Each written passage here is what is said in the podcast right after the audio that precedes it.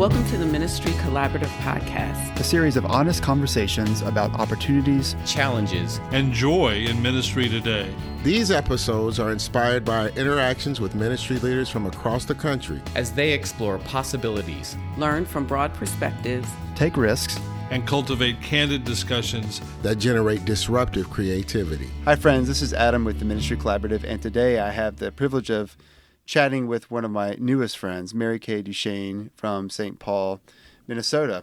Mary Kay, thanks for being with us. Hey, Adam. It's really great to be here. Your bio at LeaderWise says that you're a coach and a consultant, a facilitator, and a teacher. And on top of that, you're an author. You've co-written a book, Path to Belonging, about clergy loneliness with your colleague Mark Sundby, and I want to talk a little bit more about that as well. Yeah. But to start, could you give us a little snippet of where you are and how you got there, and just anything else you'd like people to know about your life in general. Yeah, so I am an ELCA deacon, and I serve a specialized ministry called to LeaderWise. And at LeaderWise, I'm one of the three co directors. We sort of have what we call three legs of the stool, and we each care for one of those. The first is therapy, and so we provide therapy for the general public, but also specifically for clergy. And several of our therapists are also pastors, but all of our therapists understand ministry and understand what it means to be a minister, which when I'm out working with clients, I hear a lot of my therapist doesn't understand what it means to be a pastor. Mm. And so I think that's one of the things that our therapists can offer to our clients is that they get what it means to be a pastor. So that's one leg of our stool. The second leg is assessment work, vocational and developmental assessment work. Again, we do that mostly for clergy, commonly for people entering ministry, so the candidacy process, but also for clergy who are in discernment about their vocation, or if their judicatory is wondering about their emotional and mental well being, they might come to our center and spend some time in our assessment department. I care for the third leg of our stool, which is leadership development, coaching, consulting, spiritual direction, reflective supervision, the consulting work we do with churches, and then all of the training programs that we lead, which are many. I think it's important for you to know that LeaderWise works mostly with mainline Protestant denominations in the US and Canada. So, whatever my observations are that we talk about today are about faith communities that fit into that demographic. I, really appreciate you describing the three legs of LeaderWise. When I was first introduced to the work of LeaderWise, there does seem to be this very holistic approach. There's a lot of really great organizations out there that work especially with pastors and congregations, but most of the time they are one of those legs of the stool, yeah. which makes total sense that you do that sort of focus. And I really admire LeaderWise for finding the right balance of being able to do all three of those quite well, in my estimation. As I've learned more, it's certainly proven to be the case. What strikes you about that balance? What are you all seeing and learning from your work? Why is it so important, for example, to work with leaders at the same time as maybe helping their organizations to be healthier, yeah. to yeah. do assessments that make all of that work make more sense? I would love for you to share a little bit more about that work. As you were talking, the thing that was running through my mind is the word resilience. Mm-hmm. And that's a core theme for us whether we're talking with an individual or an organization, it's how can we be resilient to whatever the world is throwing at us. And across our three legs of the stool, we all worry about resilience. We all worry about emotional and mental well being. We all worry about the well being of the system that our clients are in. And we refer back and forth. So somebody might be seeing a coach for individual coaching within the leadership work they do, and they might be referred to a therapist, or a therapist might refer to some coaching. And so we talk in terms of care systems here, which is a helpful way, I think, to think about how we come alongside congregations and individual leaders. That's a really helpful description. I think that listeners can see now why I can certainly speak for myself on our ministry collaborative team why we're so intrigued by the work that you all do. Because, in some ways, the cohort work we do with pastors and lay leaders, the deep peer learning work, touches all of those bases as well. And yet, I have found myself from time to time referring people to you all actually to say, you know, it seems like you need to go a little bit deeper on this and you need someone who can do the therapeutic work, but also understand the unique type of system you're in. Because as you said earlier, sometimes people think, gosh, I have a great therapist, but they don't understand ministry at all. And so it's really valuable to have an experienced organization like LeaderWise and to have people like yourself who can speak to those challenges with great fluidity. And I think in some ways, you guys are really unique in that respect. Yeah, thanks for saying that. We sort of consider ourselves one stop shopping for all of yeah. a congregation's needs. Now, having said that, there are some you know things that ministry collaborative does that we don't do like the really immersive travel experiences you offer. And you offer a deeper cohort experience than what we do. And so i do think that our organizations are nicely dovetailed and nicely partnered. Yeah i totally agree. You all have distilled some of your experiences and knowledge in this book that you co-wrote with your colleague mark sundby called a path to belonging subtitled Overcoming Clergy Loneliness. Can you share a little bit about the impetus for that book and what you all learned from it? Yeah, absolutely. We talk about this a lot these days, as you can imagine. So, this all started well before the pandemic and is an example of how we, as practitioners in different areas, come together. We were at a staff meeting, and so our staff meeting would have coaches and spiritual directors and therapists and consultants and facilitators all together. And one of us asked the question What common themes are you seeing in your client work these days? And the theme that came up so starkly was this deep sense of loneliness that all of our clients were experiencing. And so my colleague Mark and I were very interested in that and just started doing some research and discovered that Cigna, actually, the insurance company, has done some research on loneliness. Mm-hmm. And, you know, it turns out that loneliness actually is as detrimental to health as smoking 15 cigarettes a day. And so this is why a health insurance company is interested in this. But beyond that, Vivek Murthy, who is now the Surgeon General, he wrote a book called Together and in that book declared loneliness an epidemic in the United States. So, Mark and I became more and more interested in this topic, and we started doing our own research. We have a researcher on staff. And so we took the UCLA loneliness scale, which is the blessed loneliness survey, and added our own demographic type questions with the intent of discovering how clergy compared to the general population. And I think most people think that clergy have built in community because they're in a congregation. It just isn't true. Clergy scored quite higher in terms of levels of loneliness in one particular area in the UCLA loneliness scale, and that area is isolation. And so clergy feel much more isolated than even the general population feels in their loneliness. I'm wondering, too, Mary Kay, how does clergy loneliness compare with other leaders' experience of loneliness? So I can see why it would be higher than the general population, but I also wonder about other leaders and the loneliness they experience. I'm wondering if you all have any sense of that, not just from your book, but also from working with others. Yeah, so our focus, of course, was on clergy. That was our intent. But anecdotally, from just speaking with other leaders, because I'm passionate about leadership and I talk to other leaders whenever I can, leadership is a lonely place, mm-hmm. right? We feel that we have no place to turn to for certain topics.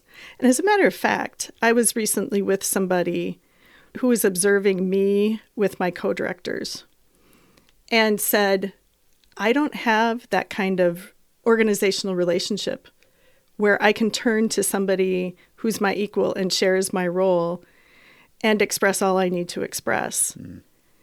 And it's true. I have two colleagues that I get to share in all of the joys and the worries of leading this organization. And so I think, especially if you're a C suite executive, who are you vulnerable with? What space can you sit in where you can be completely vulnerable and be who you are and be supported in that? I wonder if it's especially difficult for a clergy because the church, at least at some level, is supposed to provide a sense of belonging. It holds up this promise of it, and then it's not there. Exactly. And I wonder if that's one of the most jarring pieces of this for clergy is that the C level executive, they're not in a context where they're promised sense of belonging, but maybe a large percentage of pastors frequently think to themselves, I thought this community was supposed to be something for me that it clearly is not. Correct.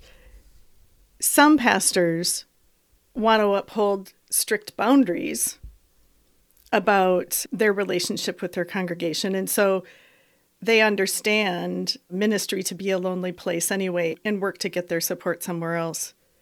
I don't think the general public understands that. Mm-hmm. So that's an mm-hmm. issue.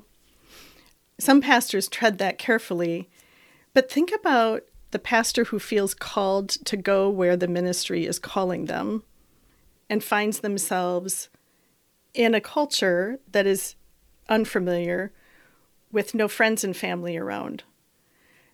And then upholding those boundaries carefully of not being in too deep a relationship with people in the congregation. Mm-hmm.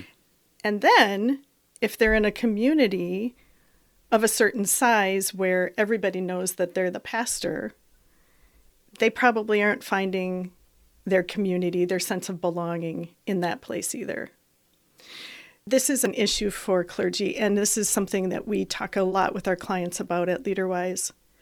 But think about this if loneliness is an epidemic in general in our society, and what we're lacking in our society are these places of connection and belonging, just think what churches could be, right? In terms of places of connection and belonging, and yet we aren't.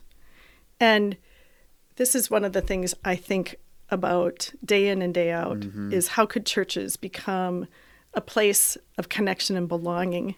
Yeah, you've nailed it. What does this suggest about our radically changing and emerging ecclesiology?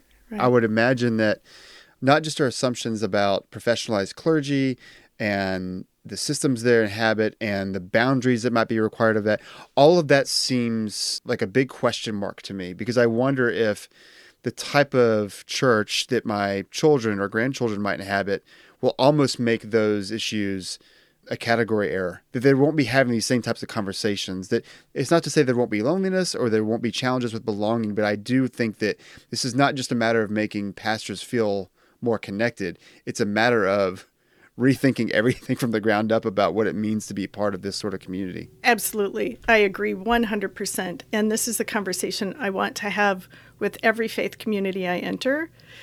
And a lot of faith communities are not ready to have these conversations because it's going to require that we rethink what it means to be a faith community. And people don't want that. So many of the clients that I see, and granted, I go in and I do a lot of conflict work, so it might be a narrow band. So I can't say that all congregations feel this way, but a lot of faith communities just want to go back to the way it was and are not willing to rethink Christianity and accept the possibility that, for example, a spiritual but not religious gathering can still be faith based, mm-hmm. mm-hmm. right? And it's when congregations, faith communities are willing to have that conversation that I think that we're possibly willing to reimagine what it means to be a religious faith community. On top of that, I think that somehow we've created a culture in Christian churches that says we behave a certain way. We don't fight. We are only ever nice. And these are myths. I've been told Christians don't do that. Christians don't fight? Really? Christians don't have bad thoughts?